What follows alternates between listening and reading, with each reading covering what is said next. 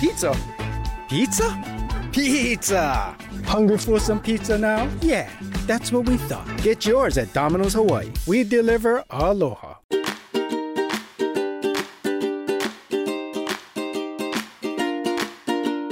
Aloha, I'm Jim Mendoza. In our latest Tell Me a Story podcast, we take a deep dive off Oahu's North Shore. In the water world, surfers speak of Pipeline with reverence, awe, and maybe even a little bit of fear. It's one of the most famous surf breaks in the world and can be one of the most dangerous too. But in the scientific realm, the reef that shapes the waves holds clues to the Earth's climate, and two surfer scientists are exploring it.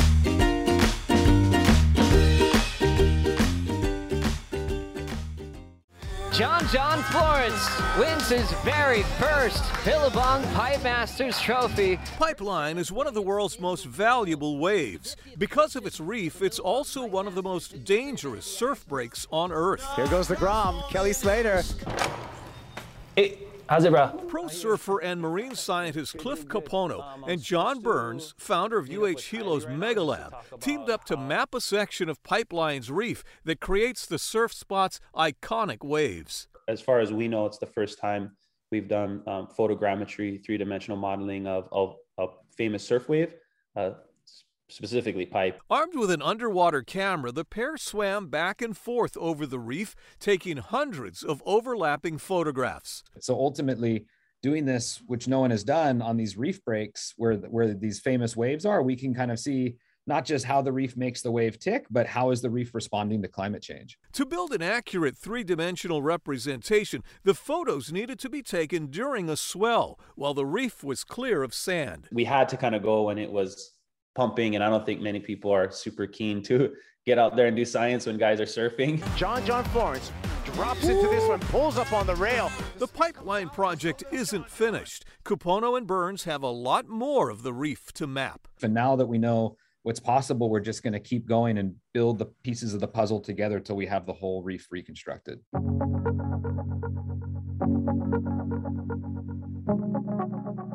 Cliff, um, why did you come up with this idea? Why is why did you feel it was important to get this perspective of such an iconic surf break?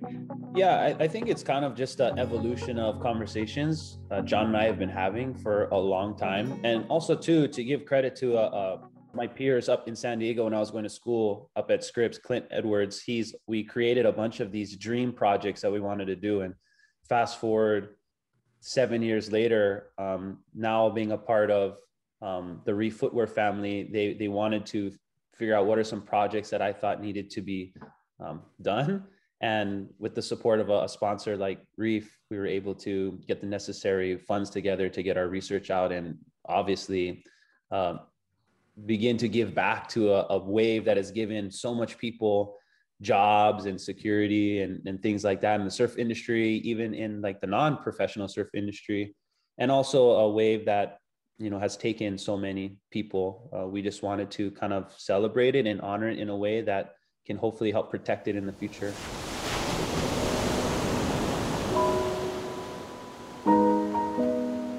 Now you've surfed that wave. Mm-hmm. Yes.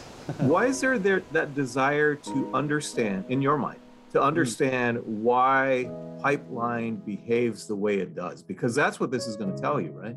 Yeah, I think for me more so than kind of like obviously I have a self-interest in wanting to map the the bottom to get some sort of a opportunity or maybe advantage when I'm out there to get a wave, but I think more so um, that that special place on the North Shore is just so uh, powerful and it's just so valuable to us. And I've seen, I have so many good friends, close friends that um, depend on that wave, not just for finances, but also for mental health and, and physical health. You know, it's also a, a reef that can give so much to the, the outside, outer lying reefs and things like that. It's a, just a very special place. And I, I kind of want to be a part of a community that thinks more about other people too sometimes. So if I have the opportunity to use a little bit of science I learned and at the places that I like to be, I'm gonna I'm gonna try my best to do it.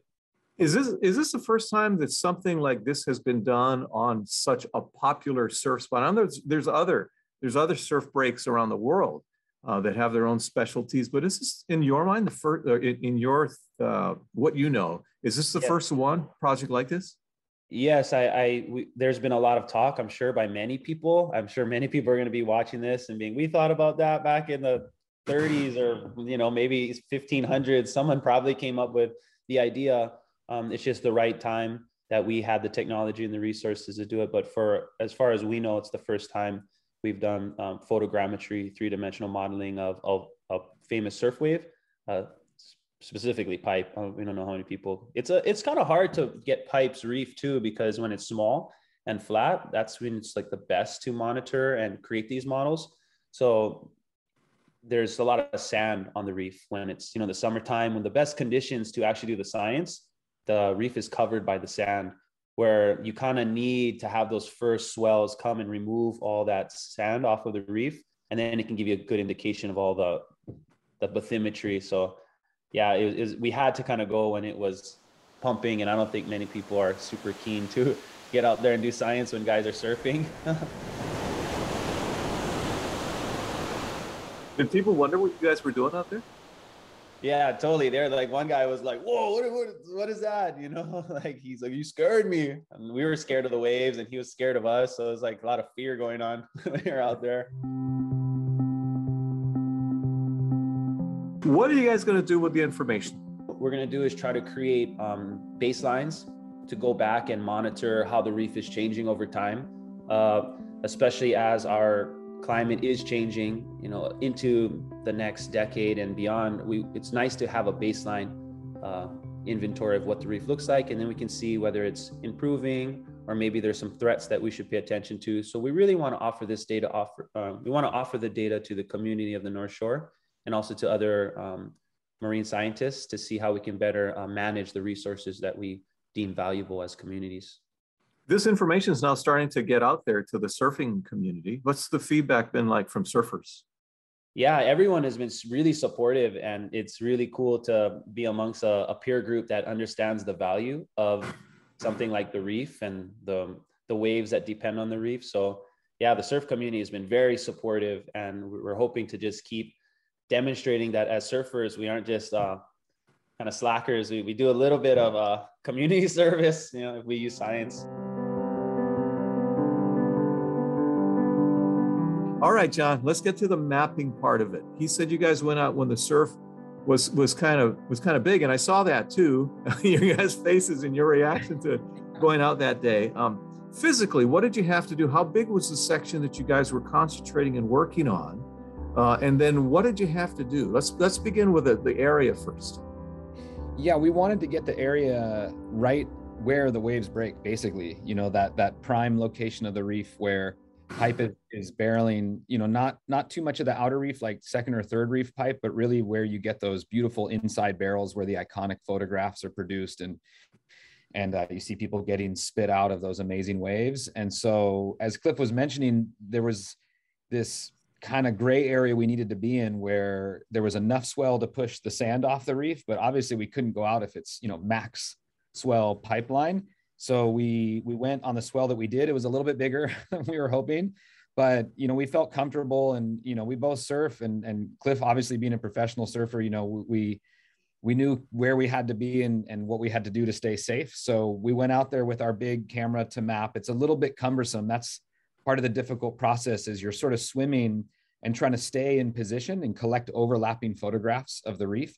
So we swam out there and then we would time it in between the sets and try swim these little grid patterns to capture as much of that actual reef area where the wave breaks as possible. And then the last one we got, we sort of just went in all the way to the beach from that location to get a nice large area map. And you know, as you can see in the video, we were pretty thrilled at the end because it, it, worked well where the sand had been pushed away and we got a really nice view of all that reef structure. It was pretty beautiful. How many photographs do you think you took? And how, how many days were you guys out? Was you was it one single day or several days? We've we've done several days. Uh, you know, when we do the mapping in that context I was describing on one swim, we're collecting several hundred images that we stitch together and we will keep going back to because to get the whole reef area, which is best for us scientifically to look at how it changes over time, we'll have to do more of these trips. But that was the first one as sort of a proof of concept, make sure that we can safely do it and that we can see the reef. And now that we know what's possible, we're just going to keep going and build the pieces of the puzzle together till we have the whole reef reconstructed. When you uh you done some of the 3D mapping now because you're going to send me some of the imagery from that, right? Yeah. How big of a section have you guys been able to map? You know, I'd say it's probably about five meters by 20 meters. That one video we have. Um, it's one sort of snippet of a location that looked really nice. We we got about three, four times that area that day. So we were able to capture quite a bit of the reef area, but we want to be really ambitious and actually get not just that small area where the waves break on the inside, but really the whole reef all the way around the back door and get a, a full picture of it because you know that's how our research works. We know these reefs are changing. You know they change for good and for bad. And with ocean acidification we want to make sure that this reef isn't sort of changing in a negative manner. And that which you know may cause the, the wave to change a little bit. So ultimately doing this which no one has done on these reef breaks where where these famous waves are we can kind of see not just how the reef makes the wave tick but how is the reef responding to climate change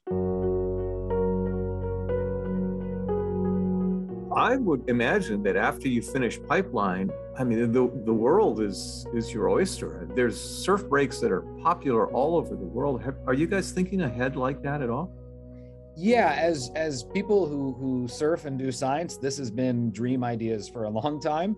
And there's quite a few spots that you know we've been to that are also other famous surf waves. You know, other waves that are on like the world tour, for instance. You know, there's several that are at these reef spots, and we would love to do it keep mapping them because I think not only is it really powerful for reef conservation and for linking reefs to these waves, but it also raises so much awareness by touching into different industries and showing people that you know all these systems they're they're equally valuable when they're reef ecosystems under the water and, and we all benefit from that. And so the more we can understand them and protect them the better we have a chance to preserve them for future generations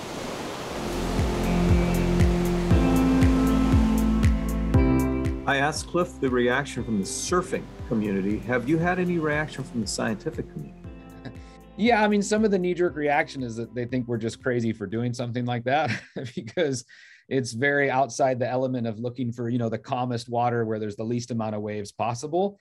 But, you know, for us, where we care about more than just, you know, a single focal point of doing the science, we think about how the reefs not just affect waves, but how they affect people. And we want to look at it from that holistic viewpoint of seeing all angles of it. And so this was a natural extension for us. I think we were always going to try and go beyond just doing reef areas that fit well for science, but think about reef areas that really affect people and how can we ensure that we protect those.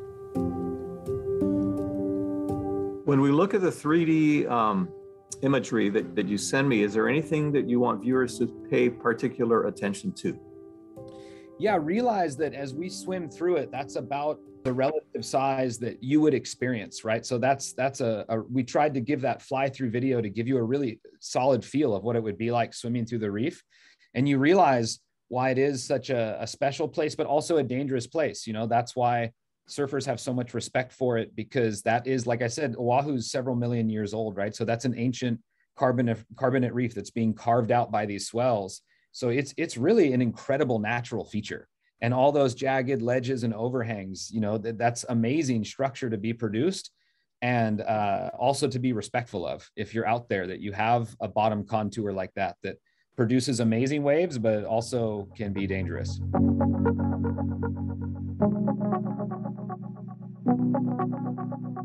Last question. When are you guys going to go back, back out and continue the project we are hoping to go as much as we can when the conditions are sort of in that perfect zone where the sand is off the reef and we're able to get in there safely and, and keep getting larger areas. So we're just going to keep at it. And one fun thing about science is, you know, you, you never get to the perfect point. You always want to keep improving and doing it better. And so we want to get it dialed in and then be able to go back at least hopefully annually so that we can really have a nice you know accurate view of how it's shifting each year and how it's responding to you know we have sea level rise climate change all these different factors. We just want to make sure that we can keep our reefs protected